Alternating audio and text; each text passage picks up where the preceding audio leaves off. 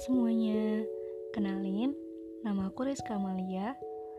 Hmm, kalian bisa panggil aku Rizka, Kaya, atau Ika.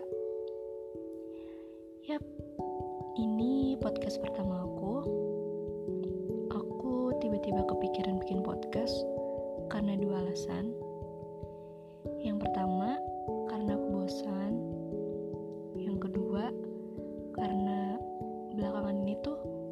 aku lagi ngerasa sendirian.